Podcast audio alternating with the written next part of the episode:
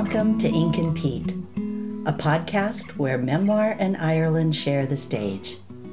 We talk with authors, guides, ghostwriters, and other free spirits drawn to memoir or enchanted by Ireland. I'm Barb Robitaille. And I'm Craig Stewart.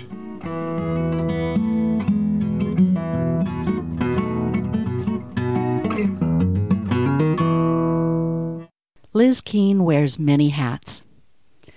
To say she is the owner and manager of the Old Deanery Holiday Cottages is only part of her story. To be completely honest, Liz is the reason we chose Killala for our memoir tour's home base. From the instant we met Liz, we felt welcome, as though we'd known her for years, and that she was welcoming us home. Thoughtful, caring, with a sharp wit, Liz lights up a room and makes you feel you do the same. That's her magic. We chatted with Liz about the old deanery, Killala, and memorable moments in the cottages. And she assures us that the turf fire will be on to greet us in September. And we can hardly wait, right? We can hardly wait. counting the days. Though I love being around Liz. She always makes me laugh. Every time. Yeah. And the cottages I mean, it does feel like a home away from home. Uh, it, it, really does. She makes them feel uh, welcoming. She goes the extra mile to greet you when you arrive, to have your fire burning. If she knows your plans for the day, yeah, and she knows approximately when you're going to be home, and you've been out walking or hiking or biking, uh, you walk into the cottage and there's the fire going. It's like a surprise every time, and yet I should be used to it, but it's such an uh, a wonderful gesture. Yeah. Oh, it's lovely. It's absolutely lovely, and you feel so at home and so welcome. Yeah. When I think of all the numbers of times she's walked up and down the stairs, carrying bags of turf on her phone, uh-huh. running down someone. She's always doing she's, six she, different things at once. Yeah, she sort of multitasking doesn't even come close. Yeah, no, it really doesn't to just uh, to describe how all the things yeah. she manages. And she'd have those 10,000 steps in in oh, an hour. Forget it. yeah, I know exactly. And she keeps a really chipper, positive, wonderful outlook. Always. Always, yeah. Yeah. That's Liz. That's right. Well, now I would say it's time to put the kettle on and have a listen to Liz Keane.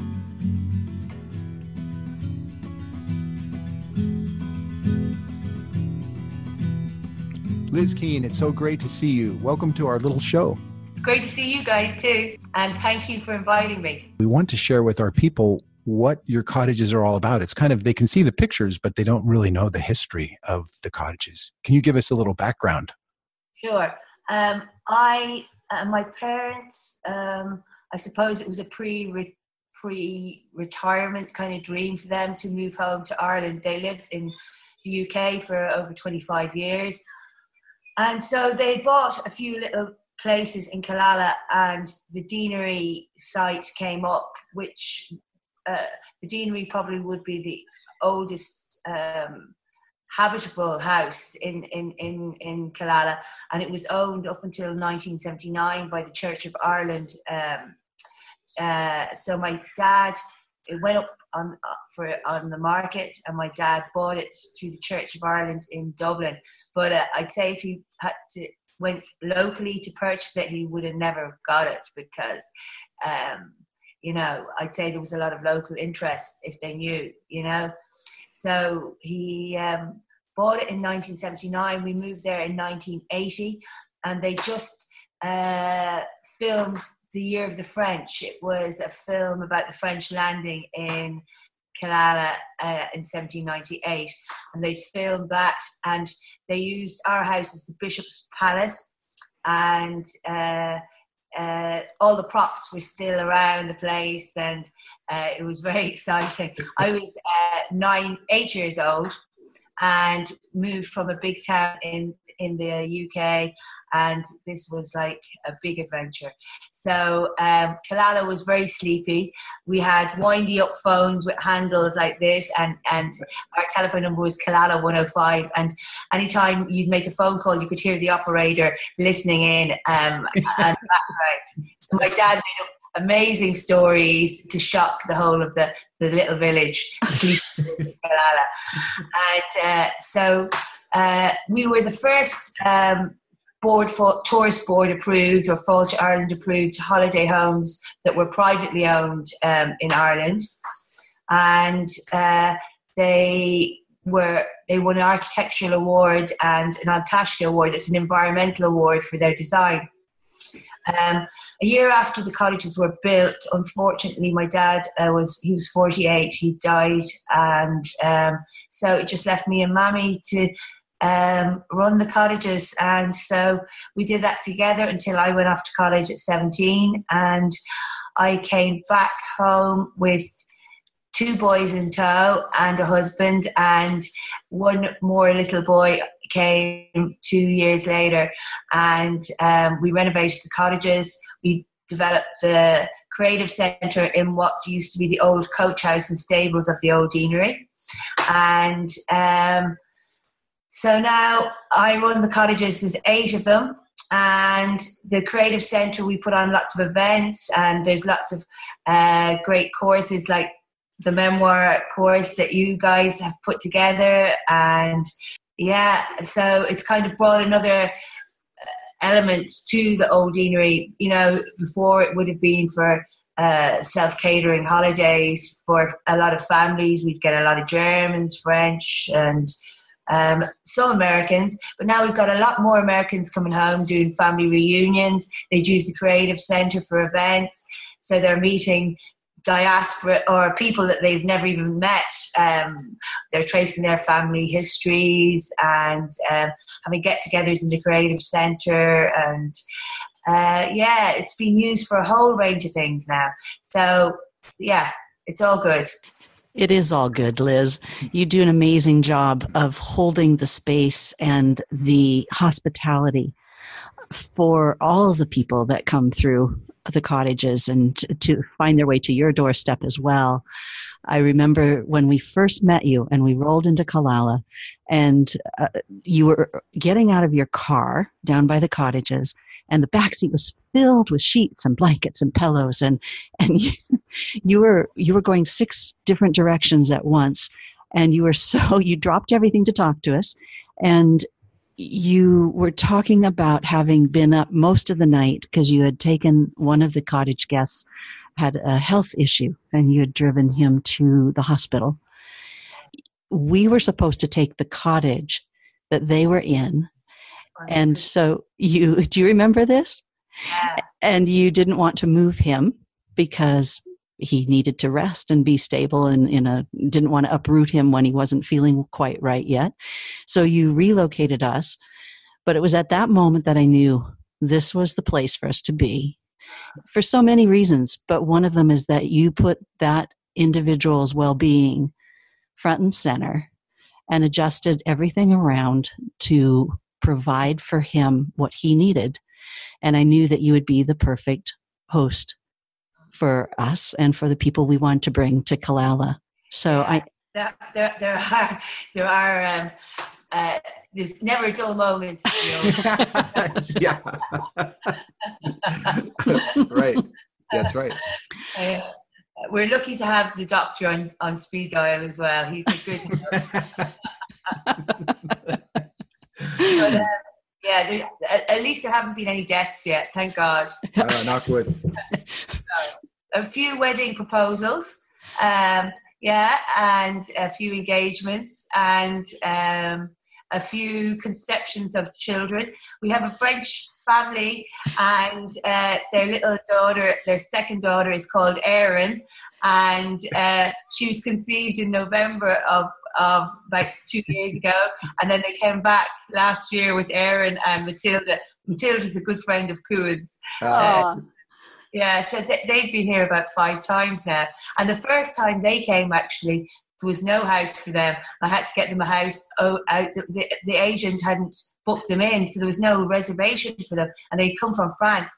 So I got them a house with Martina McHale, and they. Um, the little girl Matilda came to all that we drop in art classes in the creative centre. She came to them, and Dennis brought them out foraging, and uh, we just became friends. And then they've been coming back ever since. So yeah, Erin is Ireland, obviously, Yeah. and uh, uh, yeah, she's a beautiful little girl as well. So yeah, all is good in the end, anyway. Yeah. Always. Yeah, yeah. Well, you've done such a, a wonderful job of creating a place that people want to come back to and that people take home in their hearts. Um, and, and the memories are there forever. So it's a wonderful legacy that I was an, a dream of your father's and that you've been carrying on all these years since. Well, And I it's- tried, I've tried, I've tried. You know, he was very hospitable guy. Uh, he was a hotelier himself, so he would have, and he probably had a lot more knowledge and um, than I have. But you know, I, I suppose I'm trying. And yeah, yeah, what I wanted to create was a home away from home, and that even in the winter, you could go out into the wilds because it's beautiful out on the bay and wild and um, and wrap up warm and then come back to your home, your cozy cottage with your fire. And yeah, Yeah. Speaking of speaking of fires, you uh, we got to stay in cottage three for a while with you and had uh, experienced the the coziness of the turf fire. Now, a lot of our people have yet to experience what a turf fire is. You cut turf for your for your cottages, yeah. we do. Talk to Um, us a little bit about the turf. We haven't brought it home yet, but so we get a machine. It used to be cut traditionally by um, a spade, a turf spade, and the men used to cut it with a turf spade out in the bogs and um, it was thrown up then onto the bank to dry. But now it's cut by a machine. We go out and we turn the turf on the other side, so it's like sunbathing on the other side to dry it. and then you stack it in wigwams so that air goes through it and um, you let it dry like that for about two weeks. We have to do that stage now still because it was a bit rainy here for the last while and we didn't get out. So next week is our, that's our job, and then hopefully two weeks after that we'll be bringing it home. So we'll have plenty of turf for you guys when you arrive. Oh, good.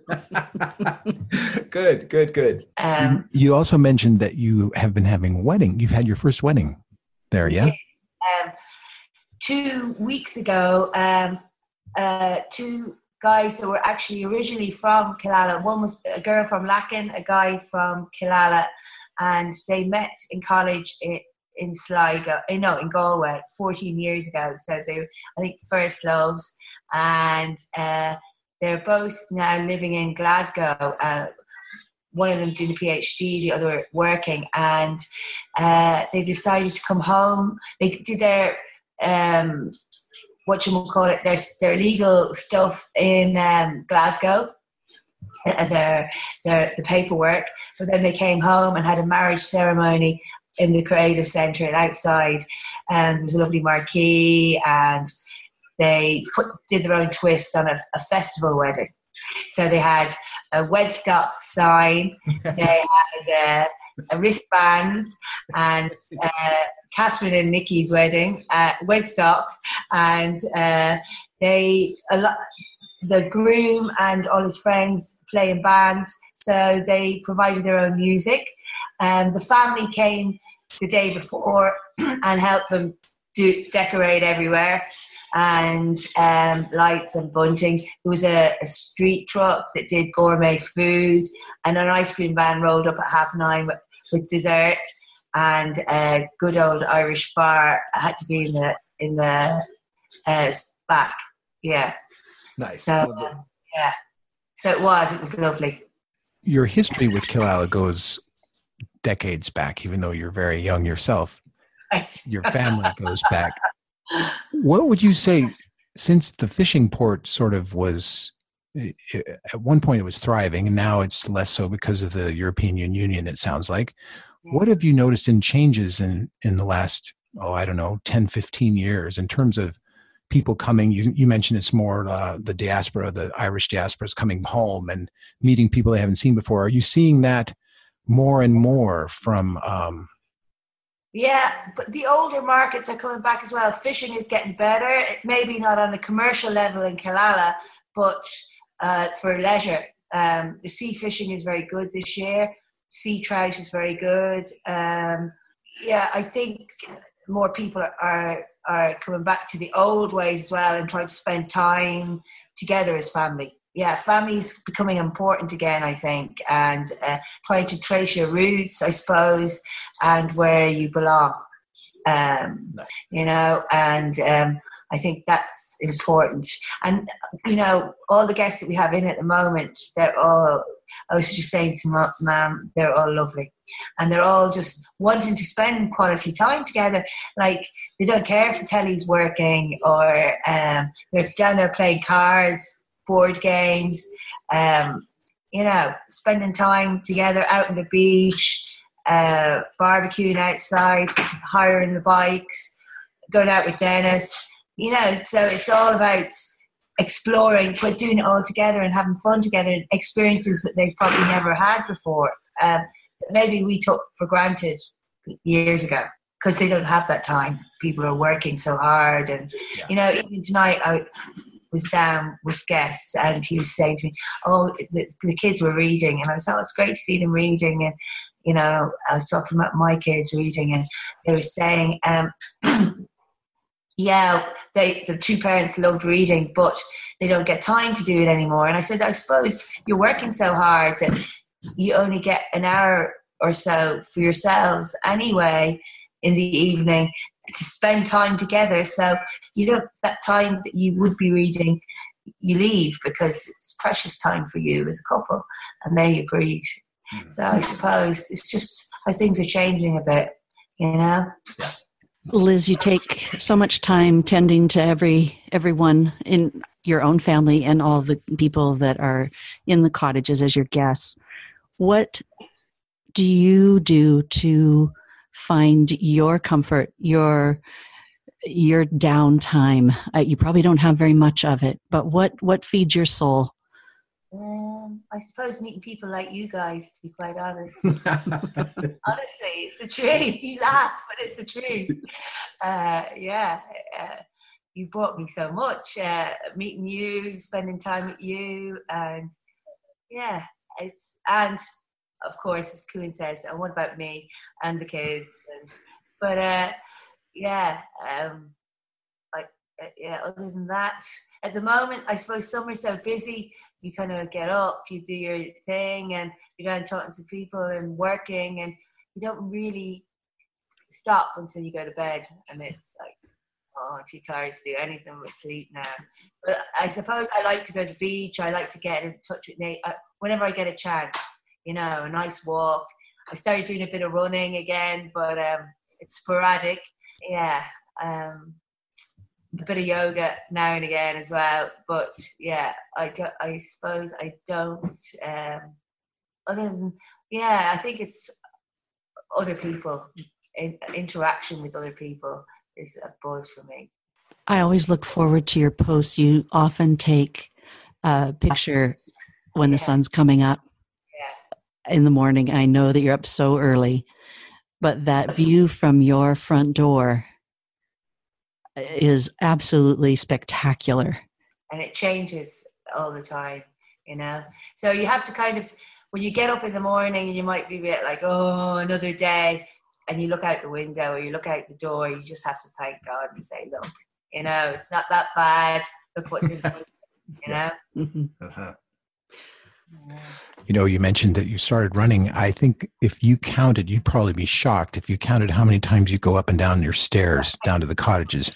I think you give up running. You just say, "Hey, I don't need to run. Let's forget this."